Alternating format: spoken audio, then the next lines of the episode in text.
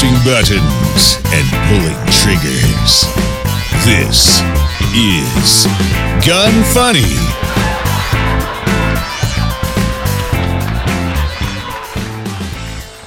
Welcome to Gun Funny episode two fifty-eight. Today I'm going to chat with Brandon Maddox from Silencer Central, discuss a leaked domestic terrorism symbols guide from the F B I, highlight a new hybrid firearm from Wolfpack Armory, and talk about the news of zero inflation this week.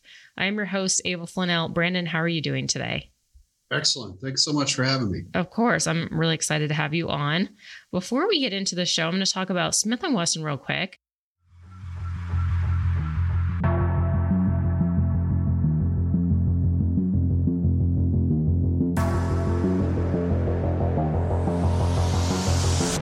If you guys are into wheel guns, Smith and Wesson just shared a pretty awesome one this week for Wheel Gun Wednesday.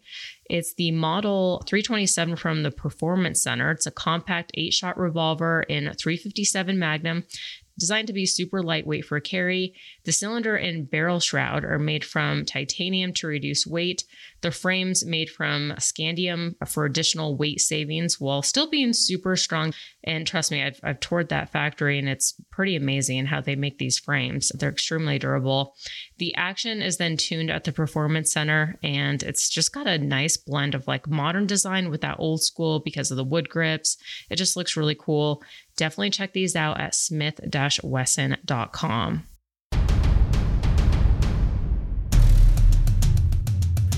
Learn the things you never knew on Deconstructing the Industry.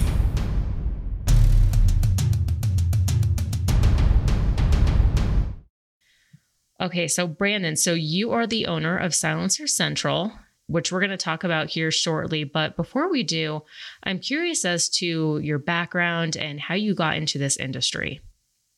Yeah, good question. So most people think it's odd that I'm a pharmacist. So uh, back when I went to pharmacy school, it was only only five years. So the thought was uh, I could get an undergrad degree in pharmacy and always be a pharmacist. So I keep my license up in North Carolina, Florida, and then the great state of South Dakota, where I live here.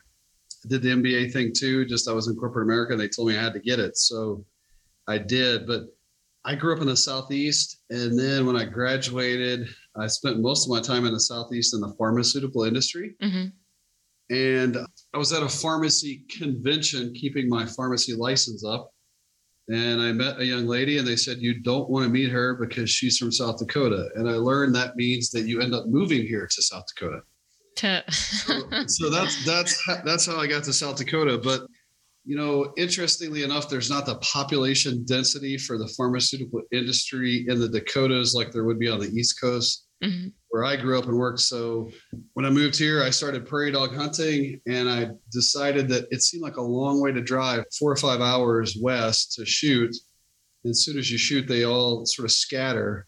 So that sort of took me down the path of looking at suppressors. But thinking about Colorado, boy, last time I flew into Denver Airport, there was prairie dogs everywhere. They're clearly yeah. protected. They're out on the airport strip. Right? No kidding. Yeah, they they are everywhere. Like you'll yeah. see them. It's like that little game that, I don't know, I remember going to Chuck E. Cheese where like the little prairie dogs or gophers or whatever, like pop their heads out of the hole. I mean, that's literally like real life when you're out like in the country.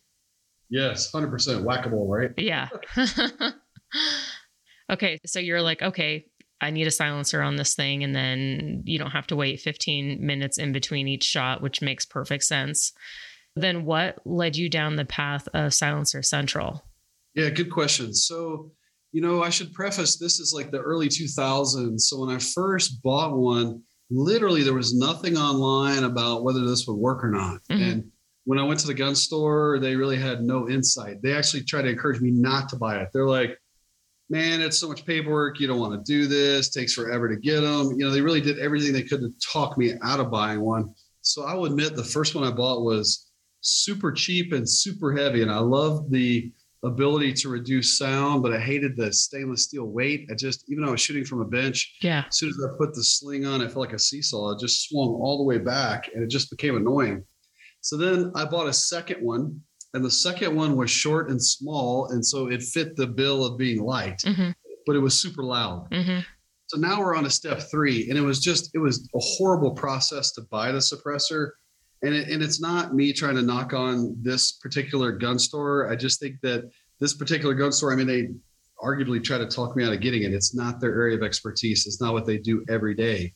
So, you know, I told my wife I wanted to buy a third one. I was very fortunate. My wife, her dad has a federal farms license in his pharmacy. So it wasn't a tough sell with three of her siblings being a dentist in town and wanted suppressors for me to get a license from home. So honestly, the whole goal initially was to make the process simple to buy a suppressor, but selfishly for me and my family. Right. And then that's where it sort of took off, just working gun shows. You know, I worked gun shows starting out in South Dakota and then North Dakota. And then, you know, we just kept growing until we got to all forty-two states where suppressors are legal.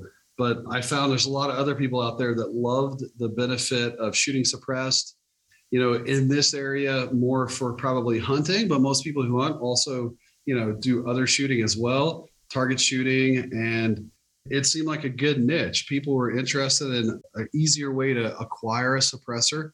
And I would say I leveraged what I learned in pharmacy school, just being very detail oriented, making sure the paperwork's filled out correctly.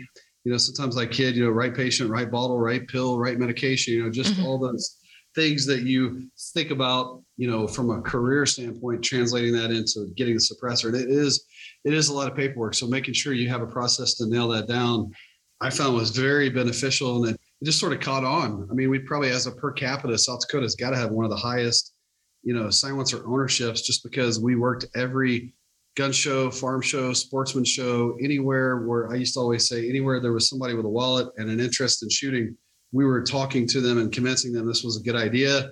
And as they bought it, then their friends bought it. And we started doing that in two thousand five. So we've talked to a lot of people yeah. over the years. No kidding. When you first started out, did you guys have your own line, or how did that work? Yeah, good question. So interestingly enough, I started doing it a couple, I would say like maybe I was in year, well, year one, I really only did like the Sioux Falls and a couple shows near where I live, where mm-hmm. the high population is. But the second year, I decided to branch out a little bit, and I went to Pierre, South Dakota, where our capital is. And pretty much one hundred percent of the people that go to the Pierre Gun Show in South Dakota are farmers, ranchers, and hunters. And I could tell very quickly that when I put what appeared to be a very tactical uh, can on the table, and they were my cans as sort of, you know, pitch pieces or demos, I could just tell the, the people looking at them, they didn't like the heavy weight. Typically the tactical, it seems like sometimes tactical, they just want it quiet. Uh, they just want it hearing safe. They don't want it super quiet. They aren't typically as worried about weight. I could just tell the hunter wanted a couple different things. The hunter wanted to be able to take it apart and clean it. Mm-hmm. The hunter wanted uh, titanium because it's super light. And then the hunter wanted it really, really quiet. So I found a manufacturer in Trenton, Georgia, that was making an all titanium suppressor. They tested really well. And they, I wouldn't say they focused on hunting, but I kind of went to them and partnered with them to make product for us. And one of the reasons why I did that is at this point, our volume was starting to really creep up. And back then you didn't go through a wholesaler, you went directly to the manufacturer. And it was difficult to find a manufacturer that could sort of keep up with our demand. And typically our demand was always January, February, March, because that's when all the gun shows were. And that's when all the sportsman shows were. So it was hard to call someone up and say, I need to get, you know, several hundred of these for the first three months of the year. It just, that's why we had to sort of branch out and start finding partners that could make them for us. Mm-hmm. Interesting. And then since then, you guys now have, is it seven S K Us, seven different cans available? Yeah. Yeah, absolutely. Yes, for sure. I mean, we have pretty much every caliber covered. And, you know, always say Silencer Central is a dealer. Our expertise is making the process super simple. You know, we have a whole call center here that if you call in, they'll help you find any suppressor you need. But having done this for almost eighteen years, my experience is that, boy, it's just always hard to keep inventory on the shelf unless you're making your own. Yeah, absolutely. I totally agree. Because I've explained this to a few friends, even people that are in the industry. Like, I could understand if it was, you know, I was talking to somebody outside the industry and I was like, yeah, Silencer Central will literally do all the paperwork for you and can like ship it to your door. Even yes. people that I tell this to in the industry, they're like, minds are blown. Explain to me, how are you guys able to do this? I saw a little bit about this when I spent some time with Silencer Central in Sturgis. this past week, which was a lot of fun. But I was just watching, you know, the sales guys, and they were like, okay, taking fingerprints, take your picture. And I was trying to kind of even understand the concept, because even I don't completely understand it, like how you guys have the ability to do this. Yeah, good question. So maybe I should back up a little bit just to give like maybe some additional context. So when I moved to our second location, which was in North Dakota, I realized really quickly that I had a great understanding of doing one location, but I had zero understanding of doing two locations. So I reached out to A T F in Saint Paul, Minnesota, because that's kind of where the Dakotas and Minnesota mm-hmm. and part of Wisconsin, that's kind of our hub for A T F. So I called them and said, hey, I need help. I don't know what I'm doing. And, you know, their feedback was, hey, they're illegal at this time in Minnesota. We're not, you know, it's not something we do every day. So we're not going to be able to help you a lot. They said, call the N F A branch, which is the National Firearms Act. They're in West Virginia. They're really set up more for processing the paperwork. They're not really there to give you advice. So mm-hmm. what I did is I hired a consultant from the National Shooting Sports, N S S F. I called them, I hired a consultant. He came and spent two days with me, and he helped me really understand the rules about having like several locations and what the requirements would be and how to maintain those requirements. But in simplest terms, I have a physical store and an F F L and what they call an S O T, which allows you to sell the, you know, the suppressors. Mm-hmm. And all forty-two states where silencers are legal. So when we do the paperwork, we're submitting the paperwork underneath the F F L that's in our, our business name at the location of the state where you're a resident. So for you in Colorado, when we have generated the paperwork, we would have generated all the paperwork underneath our Colorado location. So when your suppressor is approved, we're able to mail it to your front door from our Colorado location. And the reason why we can mail it to you directly is because there's no background check required. Now, we still have to do a forty-four seventy-three, mm-hmm. and we have a, we have a variance to the A T F to do that digitally, but you don't have to meet face-to-face under federal statutes if no background check is required. And there's no background check required because the F B I does the background check for the A T F before they send us the approval. Interesting. That's pretty genius. Yeah, and you know, just to give some additional context, maybe too much context, but in August of two thousand sixteen, in my mind, is really when this became an option or an opportunity, because before, when a person did a trust to buy a suppressor, the feds defined a trust as an entity, and then there was no background check on anyone that was on the trust. So they wanted the dealer to do a background check on whoever came and picked it up. So the background check was still required. Mm-hmm. But Obama changed some of the federal statutes, and the A T F called it uh, A T F forty-one F. So it was kind of an executive order where Obama wanted a background check on everyone that was on a trust or an individual done. And, and they did it on an individual before it was approved, but now they basically moved anyone that was buying on a trust to the same process as if they were an individual. So now everyone that buys an N F A item, a silencer, a short-barrel rifle, machine gun, a destructive device, they all have to have a background check. And because the approval, when it shows up to us as a dealer as approved, there's no background check required. So that's how we're able to mail it to the customer's front door. So, you know, it was really popular during the pandemic, obviously, because we have sort of a touchless process. We mm-hmm. could mail it to your front door without ever, you know, seeing you face to face per se. But the other benefit I find, and again, this is just my experience for working gun shows for like the last seventeen years, and you know, they, I would say they don't let me work as many shows as I used to, but we probably work two to three hundred shows a year. Mm-hmm. And at those shows, we have face-to-face contact with the customer. And what I find in that interaction with the customer is that the pressure point or the obstacle keeping a customer from buying a suppressor is one hundred percent about the process. Mm-hmm. So once we tell them we can mail it to them after it's approved, they don't have to come pick it up. You know, we can we can make it streamlined. It's super easy. This is all we do. We've been doing it almost eighteen years. It's very attractive for a customer to jump into the process and enjoy it so much that, you know, the average customer buys four or five from us after they get one. Yeah, absolutely. I mean, that makes perfect sense because I get asked this all the time. Like people are like, what's the process in order for me to get a suppressor or any sort of N F A item? And it's kind of just this, you know, everybody knows how to buy a gun nowadays, but anything outside of that just kind of seems sort of almost taboo. Like, oh, is it legal for me? I mean, most people don't even know that it's actually legal for them to own a suppressor. Oh, totally. So. No, excellent point. And what I find too, that like, you know, we were talking about us having our own in-house brand. I mean, we could sell anything. We're a dealer, but my experience is that once a person understands the process and how we execute it, the next question they ask is, how do we get started? They don't say, you know, I want a Chevy or Cadillac or Corvette or, yeah. you know, they're just like, hey, which one's the best for what I'm doing? Let's get it rolling. Mm-hmm. So you can tell the biggest obstacle in their mind is what's the process, like you said. And then once they're sold and we've got that figured out, then they're like, all right, how do we move forward? Yeah, absolutely. I'm going to take a quick break, talk about Primary Arms.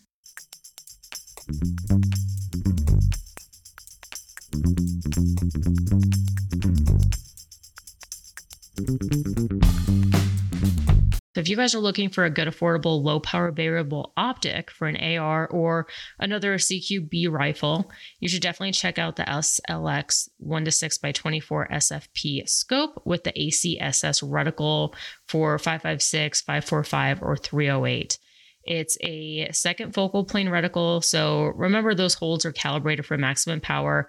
The reticle is also illuminated, and it's covered by Primary Arms lifetime warranty, even for defects and even normal wear and tear, which is awesome.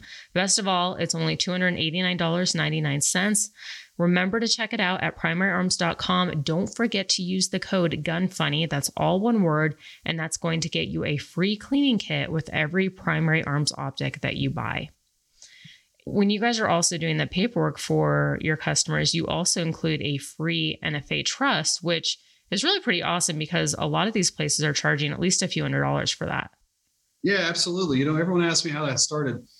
You know, the honest truth is probably one of my best friends is a trust attorney. And he reminded me that in South Dakota, if you practice law and you were trying to sell a trust to make money, that could be perceived as practicing law without a license, and that's a felony. So his advice to me was either hire him or hire someone to make a trust that is A T F approved and works in every state, and then just give it away free as a service. Because once we had that fixed cost of creating a trust for everyone, then it's a matter of plug and play to put the information in there for each individual and what they're acquiring. So it made sense for me. It was more just from a compliance standpoint. I didn't want, you know, the state bar of any state coming and saying we're selling legal information or we're doing something inappropriate. And it just, it seems to have given us a competitive advantage. You know, my experience too is most dealers will tell you you don't need a trust. And that's because it creates an additional level of complexity for them. And also it creates additional expense and they're afraid it's going to hurt their sale. Mm-hmm. But having done this for almost eighteen years, I've met too many widows that are kind of like, what do I do now? Yeah. So it's like, how do we do it right for the customer? And they're going to appreciate it.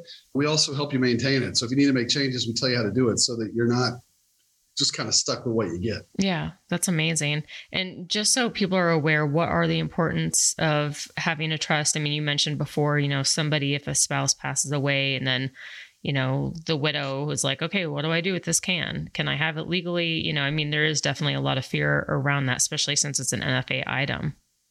No, that's a good point. So the first three I bought were all in my name personally. So in my mind, the purchase of a suppressor is just a title transfer. I love the analogy is it's just like buying a truck. The only difference is you can leave the lot with a truck. With a suppressor, you can't, but really it's a title transfer. So the A T F, we, in all the paperwork, we're essentially asking them to transfer the title of ownership from us, the dealer, to the individual or to the trust. And then all the other paperwork flows through from that. But the advantage to the customer is several things. I mentioned that all the ones I bought were in my name, so it's very finite. Like only I can use the suppressor or somebody with me can use the suppressor. Someone else could not be in possession with it if it's in my name. And then also the other hard part is once you pass away, there's a lot of paperwork to execute transferring it to like a beneficiary or an heir after you pass away. Mm-hmm. So the benefit of having a trust is the trust actually owns the suppressor. And you can make changes to the trust. So the way we do it is we put one customer on there, the person that buys it from us, and they go through the whole process of the, you know, the transferring the ownership from us to that trust.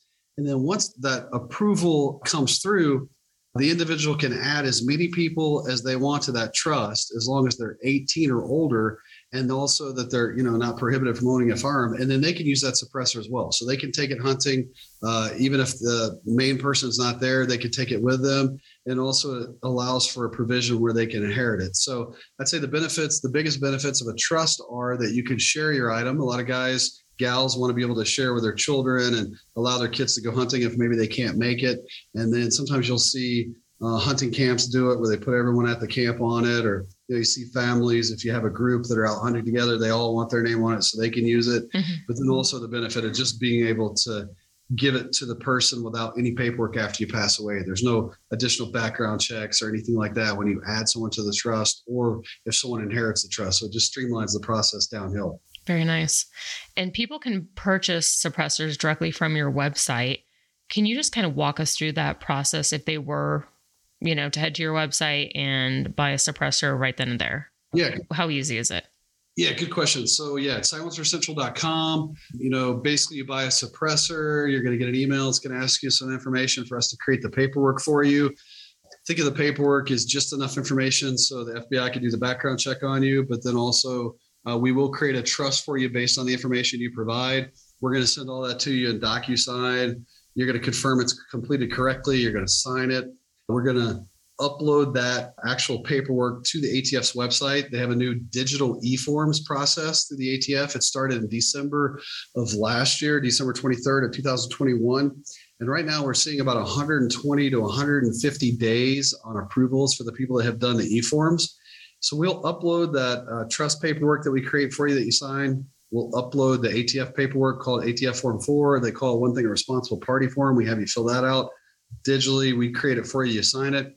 The other thing is you just have to send us a picture of yourself. The statutes were created in nineteen thirty-eight. They just need a picture. So you kind of stand up against the white wall, take a picture, upload it to us. We need your fingerprints. So we'll mail you blank cards. We'll send you a video to watch to show you how to take your own fingerprints. We scan those in digitally, and then we upload your photo and your fingerprints to the A T F along with your paperwork.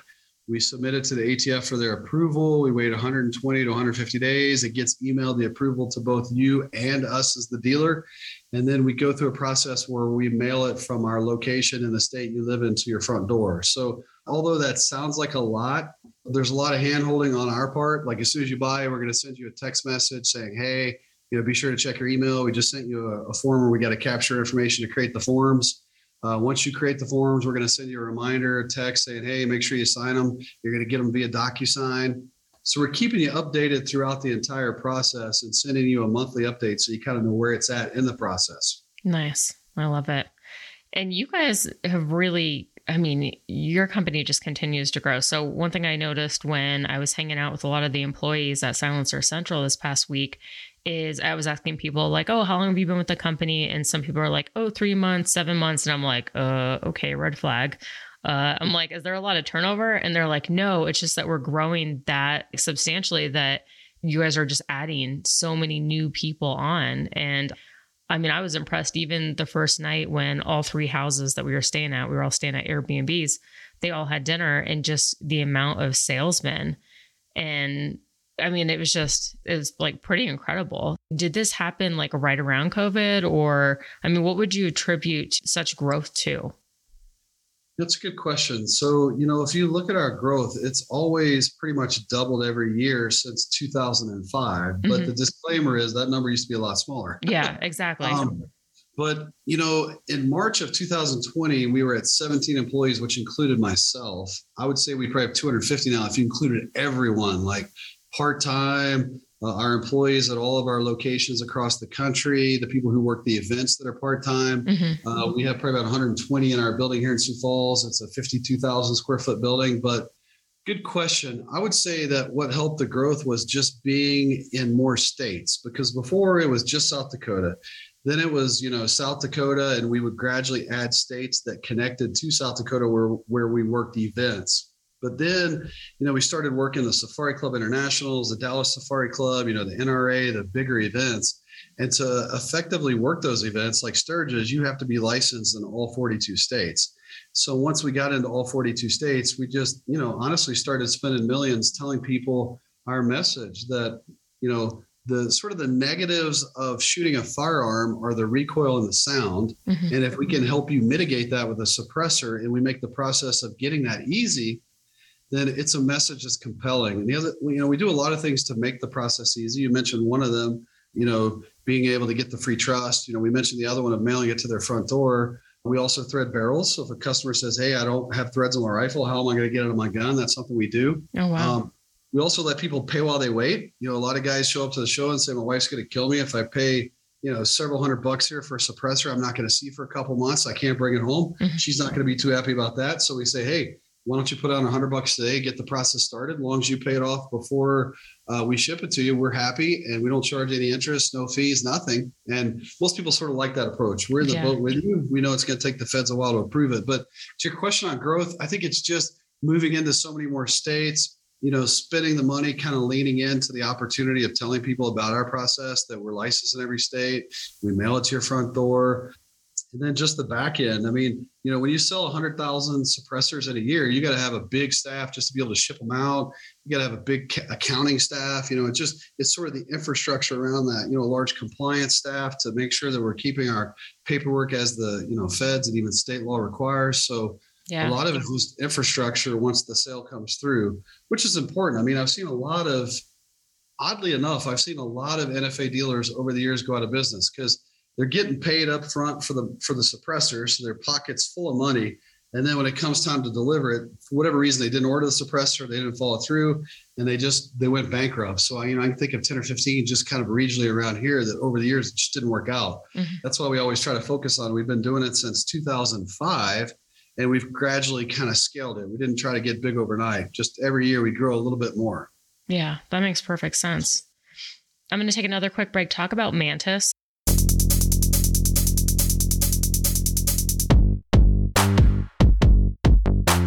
Yesterday, I was supposed to be recording content, and I did record some content, but I will say in between that, I was hanging out at my desk and using the Mantis Laser Academy. If you haven't checked it out, it's just a fun, affordable way to train. It has the target, you use the app, you put a little laser, like a little laser cartridge in the chamber of your gun. So you're training with your specific gun and trigger. And every time you pull that trigger, that laser goes off and it's detecting all of your shots, scoring you. So it's a really great way to dry fire, really hone in on that accuracy. And then if you're not honed in on that accuracy and you are like, oh, what's going on? You know, what am I doing wrong?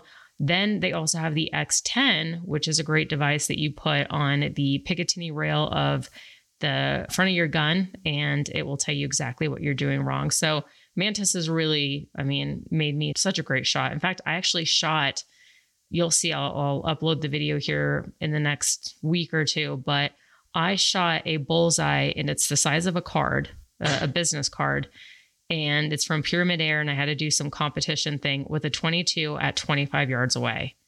And I could probably attribute this to Mantis because I've been practicing with it, and it has definitely like helped me to hone in on my skills. So if you guys want to check it out, head on over to mantis x dot com.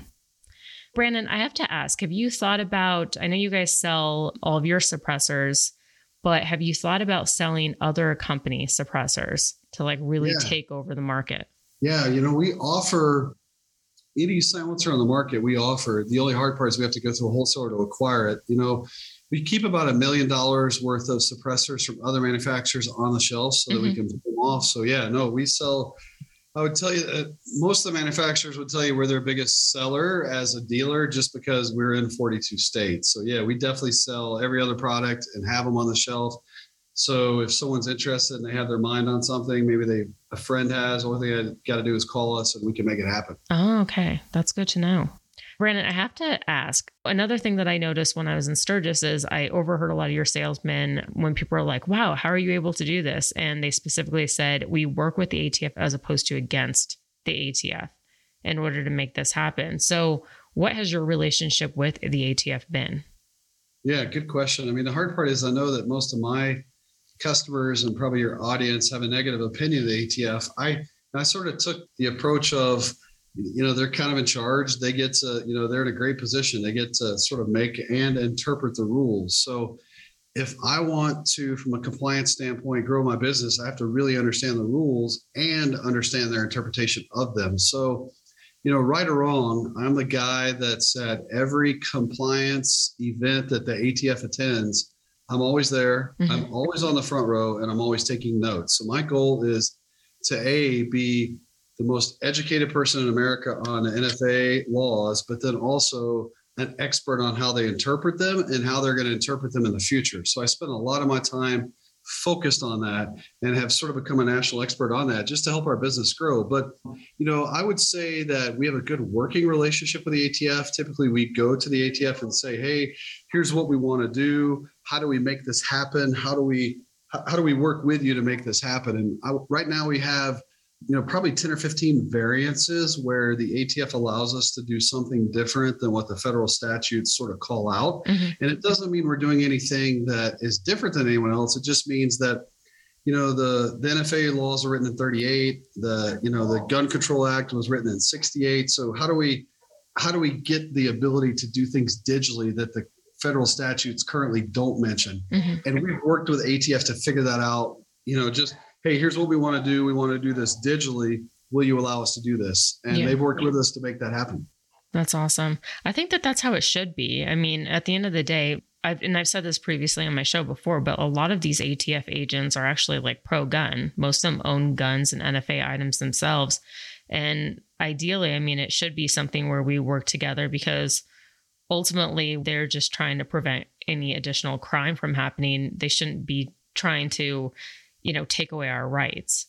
And oh, I agree. You know, I agree one hundred percent. I find that when I'm in red states, pretty much everyone you work with A T F is very, they don't find anyone to be anti-gun or yeah. anti-firearm or anything like that. Yeah. No, I, I, and I do find that they are willing to work with you. I do find that, like you said, it's not a public safety issue. Suppressors are not something they're worried about used in, you know, nefarious crimes, or not like uh, Hollywood would sort of call exactly. out. Exactly. So, Yeah. Yeah. In fact, and I find it so interesting because in other countries, it's actually considered rude not to shoot with a can.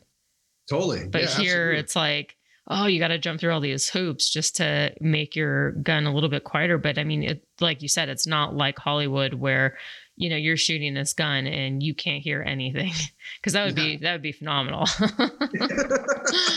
Uh, yeah, no, totally. I mean, because I still occasionally will even wear ear protection, you know, if there's even like, let's say people, multiple people are shooting suppressed. I mean, you still hear it and you should protect your hearing. So is there anything else, any future plans that you can share with us? Um, you know, we have a product coming out in December. You know, it's probably tailored more for the hunter. It's for like sort of backcountry crowd where every ounce counts. Uh-huh. So anticipate us launching something that's, you know, one hundred percent titanium, super light, probably a little bit shorter than anything else on the market, really lightweight for that backcountry market. So nice. I see that's the the newest thing that we have um, coming. You know, it's interesting. The market always picks up as it starts getting colder, because I think people start talking about hunting and mm-hmm. it just, you know, we have obviously a lot of shooters, but we also have a big contingency of of hunters. Just, I would say the biggest state for suppressors is obviously Texas. And I think that has something to do with the uh, feral hogs and the ability to hunt them at night. Mm-hmm. You see the you see the the people shoot the coyotes at night too. It's a big thing in the Dakotas. So hunting, it feels like it's what's driving the whole suppressor market. But you know, as we start getting towards the end of the summer here, I think you, you're going to find the interest in suppressors are going to only increase. The the one big thing that I think people are forgetting, and I should give some insight on this. So the A T F wait time for someone that submitted a paper application for forms. So the silencer purchasing process, I think I mentioned earlier, the digital process, mm-hmm. but previously there was a paper process. So it's sort of a hard discussion, but think of it as um, a highway. Right now we have two lanes on the highway. The people that submitted it in paper in two thousand twenty-one or two thousand twenty, those folks are waiting like twenty months to get it approved. There wow. was just a huge boom during the whole pandemic. Mm-hmm. So there's a long wait time. So now think about the other people that have all bought since like, say, two thousand twenty-two, they've been submitted digitally. They're getting them in four months. So it's creating a lot of angst online. So you have some people yelling like, I, I'm never getting approved. This is horrible. I hate this process. And you have other people say, I'm getting approved so quickly. I can't believe it. This is amazing. I heard it was going to take forever. I'm getting it quickly. So that's just some insight for your customers. I mean, for your listeners, that there's some people that are going through the process right now that went through the old way. And there's a lot of people that have gone through the process the new way.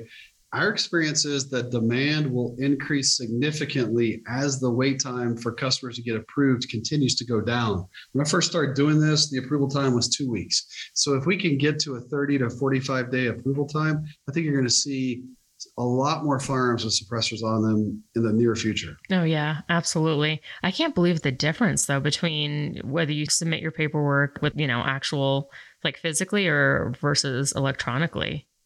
Yeah, so paper, they did a time and motion study at the N F A branch, and I think they said it was forty-two times they touch it for when we ship it, because we ship it to a bank who processes it, who then ships it to them, but it's touched forty-two times before it comes back here. And I always, wow. you know, sort of in a group setting say, hey, anytime the federal government touches something forty-two times, it's not going to end well. Right.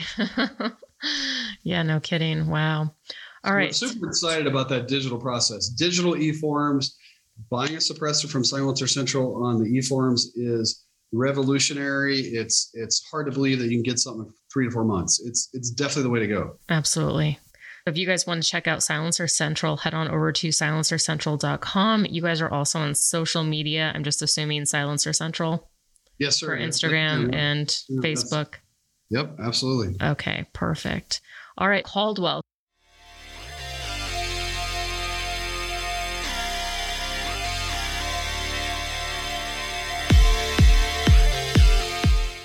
I just mentioned earlier, ear protection, critical, even if you are shooting suppressed, which I mean, at that point, I don't always use ear protection when I shoot suppressed, but it's one of those things that you don't want to lose it. You want to take care of what you have. You should check out the E MAX power cords that Caldwell has. It's a great compact option, and it also includes Bluetooth. The earbuds have twenty-two decibel of noise reduction and adjustable ambient sound amplification so that you can hear others on the range. Since they're Bluetooth, you can also pair it with like a smartphone to listen to music or place phone calls. One of the great things about them is the cord keeps the small buds together, so you're not going to lose them, which is like the story of my life with those little electronic earbuds. I always seem to lose one and then, or find it in the washing machine later on. And I was like, cool, that's like two hundred dollars down the drain. That cord definitely helps and comes in handy. They also come in different ear tips, so, you know, you can pair them to fit your ear perfectly. Right now they're on sale, one hundred nine dollars and ninety-nine cents. But if you use the code gun funny ten, you're going to get ten percent off. And again, that is at caldwell shooting dot com. Politics. What is going on in the world today? It's political A F.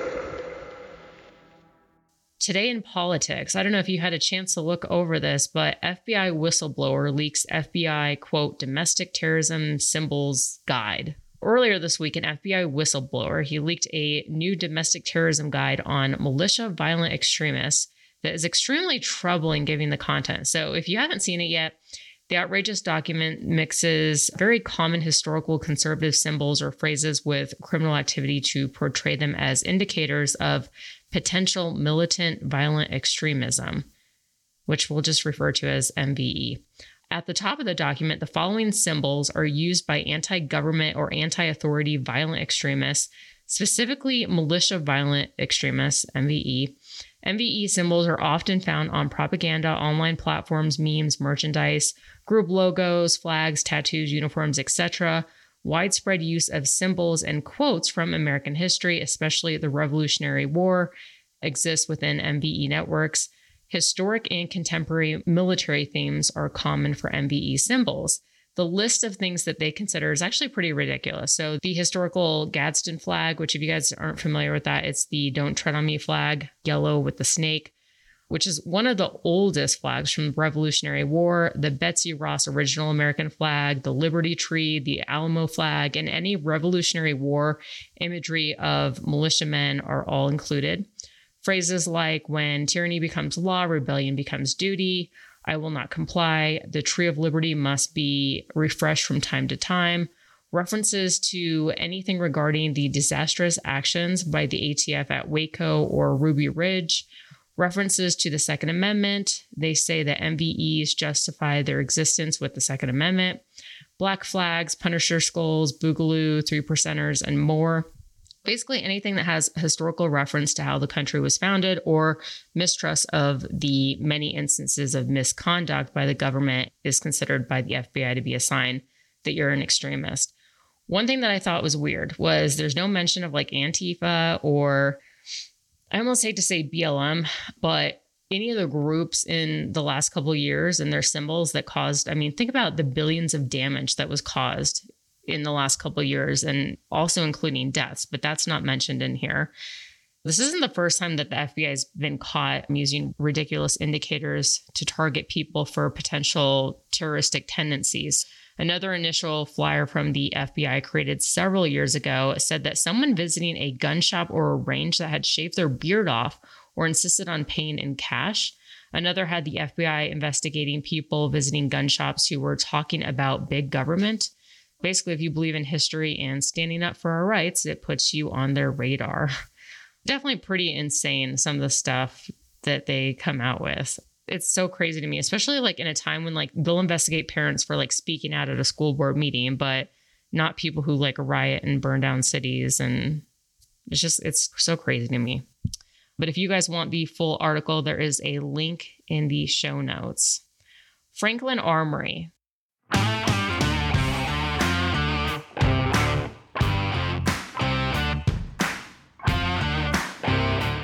Brandon, have you ever shot binary in binary mode? Um, it's so much fun. So you can either shoot, you know, semi-auto. So every pull of the trigger, a round shoots off. Binary, you flip the switch, and it essentially, if you get the cadence down, you can shoot pretty rapidly, pretty quick. But a bullet comes out when you pull the trigger, and then as you're releasing the trigger, another round shoots. Oh, yeah. No, I haven't. I have a lot of machine guns, so I've shot full auto, but not binary. You're like, I don't even mess with that because I have machine guns. That's funny. as, well, as, as a dealer, uh, you know, I can make, yeah, the same price that it would cost someone to make an A R, I can make a full auto machine gun and register it, and it's legal. I can't sell it to someone except law enforcement. But, yeah, we have, yeah. We have a lot of machine guns. So. That's true. I didn't even think about that. Well, if you guys don't have that set up like Brandon does, or believe it or not, Brandon, I do have my S O T. Um, oh, do you? I didn't know that. I do, yeah. But if I had my class seven, I would be able to do the same thing, make yes. machine guns. I couldn't sell it to the public. It would be like a dealer sample. But if you don't have the ability for that, then I would definitely recommend binary. It's like the closest to, I hate to say machine gun, but I mean, it's pretty close. It just is so much fun. I'm addicted to it. I don't even want to shoot in regular semi-auto anymore. And they also have one coming out for a Glock, which should be releasing, I want to say like in the next month or so. And I am so excited for that. Like I cannot wait to try it out, but they make it for a variety of different guns. If you guys want to check it out, head on over to franklin armory dot com. Don't forget to use the code A V A. That's A V A. And that's going to get you ten percent off your entire order. Q and A. There's no such thing as a stupid question. Just kidding. Visit gunfunny.com forward slash contact to submit yours. Today's Q and A. So as always, guys, if you have any questions, don't hesitate to contact me.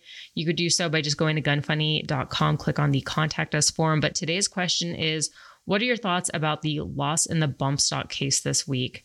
Brandon, did you notice? Did you have a chance to look into this?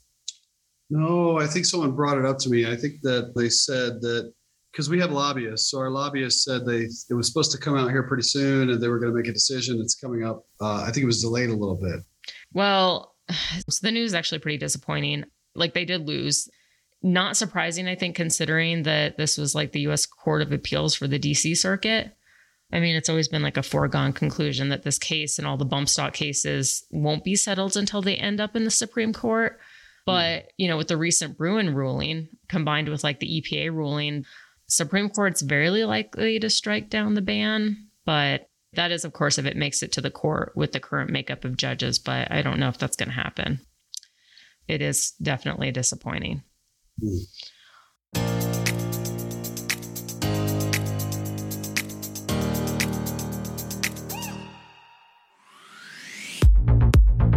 I W I. Okay. So have you ever been like super, ex- I'm sure you have, but you ever get like notification that a gun is shipping your way and you're like super excited for it? And you know, we live in twenty twenty-two, so I don't have to keep like refreshing to look up the tracking number. I can get, you know, text messages or emails. I've been checking my phone to see if I'm getting a text message because I should be getting delivered today an I W I X ninety-five S B R. And I'm super excited for the S B R, which, you know, the short barrel rifle version. I've wanted this now for maybe a year and a half, two years. And I W I is like, we're going to try our best to get you one because they have to import it from Israel. And it's just like a lot more paperwork involved. And it's not as easy as just getting like a regular X ninety-five. But they finally got me one. It's F D E. I can't wait to hold it and shoot it and put all the accessories on it. And I'm just super excited about it. That's been my day. There's one good thing to, to look forward to. It has a thirteen inch barrel, so it's not sixteen inches. So it's a little bit smaller. And I don't know. I'm definitely just, I'm excited to shoot it. I don't think I've shot the S B R version. I have shot the regular Tabor. Do you have any experience with any I W I products? You know, they came up to our booth there at Sturgis. My team seemed super excited about it. So I'm looking yeah. forward to what they're bringing back, because, of course, the uh, Sturgis ends on Sunday. But no, that was probably one of the companies that was brought up the most that had an interest in kind of collaborating and working with us. So it's made me kind of look into their stuff more. Yeah. Super interesting. Yeah. They actually were doing a giveaway.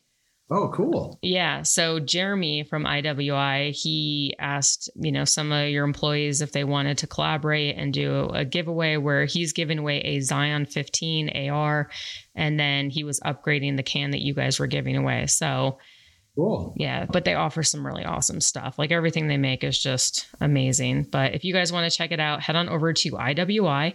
Don't forget to use the code gun funny fifteen, all one word, and you're going to get fifteen percent off your entire web store order.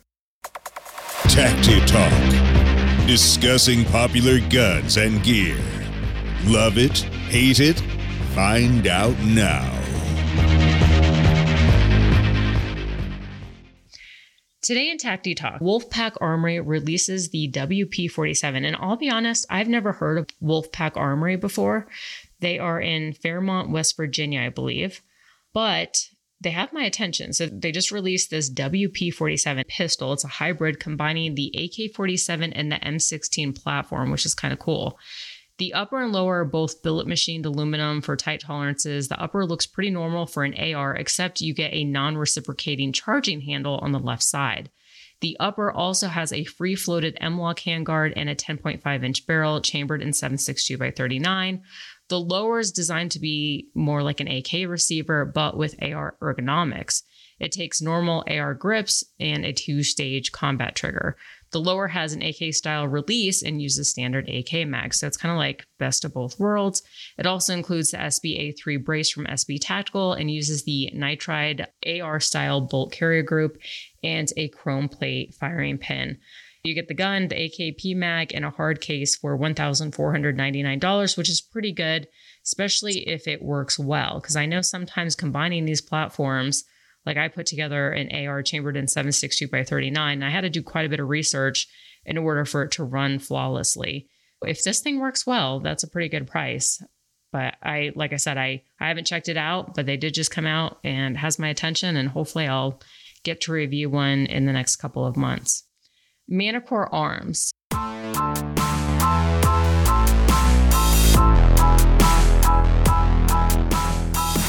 Like I said, I have the X ninety-five S B R heading my way. So, of course, I'm going to put a bunch of Manticore Arms accessories on it. I'm going to put like the switchback charging handle. They have the Luma safety levers. So they're just like nice rounded edges. They're a lot easier on your fingers if you're not wearing gloves. They have the gasketed port cover so that you can suppress it without getting a bunch of gas in the face. The cantilever forend. I mean, they have all kinds of stuff. I change out the muzzle device. Basically, once I do all this stuff, I'm going to be in top shape and just ready to rock it on the range. So if you guys want to check out all the stuff that they make, head on over to manticore arms dot com. Use the code A V A rocks fifteen, all one word, and that's going to get you fifteen percent off. Stupid, funny, cool, interesting, awesome, as f- Never mind. A F. Today's A F segment. On Wednesday, Biden made an absolutely outrageous claim that the U S had zero inflation in July after the Federal Consumer Price Index showed a small dip in annual inflation to eight point five percent from the previous month of nine point one percent, which, I mean, isn't that complete B S? I mean, I, I'm not like that old, but, and I've seen, you know, I mean, obviously I was around like when the recession hit in like two thousand eight, like I've seen the economy, you know, peaks and valleys and stuff like that, but I've never seen inflation like this before in my life. It's kind of crazy how much, I don't know. I mean, wouldn't you agree, Brandon? Yeah, absolutely. You know, my assistant told me her apartment rent, she's up for renewal, went up thirty-seven percent. Oh, wow. Well, that's a lot. That is. And that doesn't include gas to get here. I know. I know. And okay, so gas finally like went down a little bit, but it's nowhere near how it was even like two years ago. Totally. And then for him to just say there like blatantly like, yeah, it's gone zero. So he said, I want to say a number zero. Today we received news that our economy had zero percent inflation in the month of July. Zero. Which I'm like, uh, I don't know who you think your audience is, but I mean, I have a brain. uh, so here's what that means. So while the price of some things go up, uh, went up last month, the price of other things went down by the same amount. The result, zero inflation last month. That's what he said. So the real truth is that's a complete lie, obviously. Gas prices did drop seven point seven percent in July over the previous month. But I mean, food, there's a big increase. The real measure of inflation, though, is done year over year. And for the month of July, it's still eight point five percent that increased. And then food increased ten point nine percent, which, yeah, I mean, even if you go to the grocery store, it's insane. Just the price of everything. Like, I really don't know how a lot of people are able to survive. And then also, you know, it's kind of interesting is like when I went to Sturgis, so this was my first year going, so I don't have anything to compare it to. But a lot of people were saying that it was a little bit slower and they wondered if because, you know, gas prices and just really the, the price increase of everything, if that sort of affected people taking that trip out there or not. Yeah, no, we totally heard that as well. Yeah, which I couldn't even imagine. I, have you been to Sturgis before? Oh, yeah. Yeah, I worked at the first year we went there. Yeah, our one of our biggest manufacturers is actually based there. Okay. Yeah, I was really impressed. I've never seen so many bikes in my life. And I have to laugh at myself because here I am riding this like old grandma car and this was a rental. It wasn't mine, which I made a joke. I was like, this is probably how I die because this rental car, okay, the brakes would be like, do, do, do, do, do, do, do. Like whenever I, you know, step on the brake and making it go faster, it was like, I thought the car was going to go die on me. And I told somebody, I'm like, yeah, this is how I die in this car. Like I, not to sound bougie, but at least I could be like in a luxury car or something. So here I am in this little grandma car and there's just bikes. I mean, I even took a video of it and there's just, I'm the only car on the road for like ever.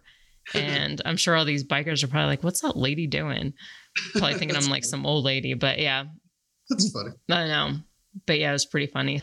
Anyways, the administration's response is basically this horrible, they're trying to do something to stop inflation called the Inflation Reduction Act. So it's expected to pass the House this week and already passed the Senate with Kamala Harris casting the tie-break vote. The bill, of course, will only make inflation worse. It includes three hundred sixty-nine billion dollars in funding for the Green New Deal that has already been shown to be a financial disaster. Over and over, they have claimed that taxes will only be on the wealthy to pay for this. But even the far-left socialist Bernie Sanders said that it wasn't true. Even more troubling, the bill contains funding for eighty-seven thousand new I R S agents in part to collect revenue from misreported income, which I don't know if you've gotten wind of this, but I, I was like, what? They're hiring eighty-seven thousand new I R S people. To give you an idea, I believe right now they have seventy-eight thousand employees. They're more than doubling. Wow. Yeah. And then also they put out like a listing, like a job posting for the I R S. And it even within the credentials, it was calling for armed agents, quote unquote, willing to use deadly force. Wow. Isn't that insane? Yeah. I'm like, okay, well, guys, if you didn't pay your taxes, you better pay off. I don't know. It's so crazy. But of course, so after people got wind of this and saw the posting, you know, that they were asking people to possibly use deadly force, they deleted it afterwards. But very crazy times that we're living in. You know, if you saw the, they were wanting like Marty Daniels and the C E O of like Smith and Wesson and some of the other publicly traded companies to come before Congress. Yes. Um, They're the, sort of the, whatever the, the National Shooting Sports Foundation submitted as sort of their opening statement, it did talk about, you know, not, not all of our A Rs are sold to individuals. And the I R S was on the list of people that had bought, you know, A Rs in the last, you know, few years on government contracts. So it's interesting that it would be things like the I R S. Hmm. Yeah, that is interesting. You know, what was also interesting is like when they were interviewing, who was it? It was Marty Daniels and then Ruger. I forget the guy's name from Ruger. Um, but, you know, saying that like, no, we, we support the A T F and work with them and stuff. And then how all these people, you know, got out their pitchforks and yeah. Oh man, I'm like, if there's not one thing like, okay, what are we going to hate today? It's another, you know, totally something different every day. But anyways, guys, all right. So it is time to wrap up. We have one eye to review. Brandon, normally I would have you pick a winner, but this woman is undefeated. Her name is Casey Weaver, and she titled it New Listener, Great Podcast, Five Stars. I found Gun Funny Ava from listening to the Fieldcraft Survival Podcast. And since the first episode, I've been hooked. Mellow, entertaining, educational, humor, politics, it has it all. If you're a fan of guns and podcasts, this is the spot, one of my new favorites. Casey, congratulations. You are the winner. Just contact me at gun funny dot com. Click on the Contact Us form. Send me an address and I will send you out a prize pack. And if you guys are interested in supporting the show, you should consider becoming a Patreon. You can do so by going to patreon dot com or gun funny podcast dot com, clicking on the Support the Show link. Also wanted to thank the twenty-five dollars Patreons who are Corbin Bonafide, Iraq Veteran eighty-eight eighty-eight, Sake Holsters, Justin Paulson, Jason Anderson, Sportsman's Guide, Daniel Treadwell, Keith Callamore, Daniel Lee, Nick Theodosian, Tristan Smith, and Melissa Ridings. And then King of the Patreon is still Jon Snow. And Brandon, thank you so much for spending your afternoon with me to talk about Silencer Central. You guys are doing amazing things over there, and I just cannot wait to see you guys continue. You guys are going to take over the industry, in my opinion. Can you just remind listeners once again where they can find you online and social media and all that good stuff? Yeah, you know, just silencer central dot com or do a Google search for us. You know, I always recommend our sales guys. Like you said, we have like thirty guys that run our call center here. They love shooting. They love hunting. They are the experts. It doesn't mean you have to buy one just because you talk to them. They can just give you so much information. It's going to make you more comfortable about the process. And you know, a lot of people forget you could buy a thirty cal and use it on all your center fires. You know, just some of these insider things you can learn from them. So I'd say click on the website, look around, and just give us a call. But you mentioned Jon Snow, so we know him pretty well as well. So he's a great guy. Nice. Very nice. All right, guys. Well, on that note, we are out of here, and I will see you next week. I am actually this weekend going to Thunder Ranch to train with Clint Smith for an A K class, and Grand Thumb is going to be with me. So wish me luck. I was told to bring knee pads and elbow pads. I'm slightly scared. I don't know what the hell I'm getting myself into, but hopefully I come out alive. And if I do, I will see you guys next week.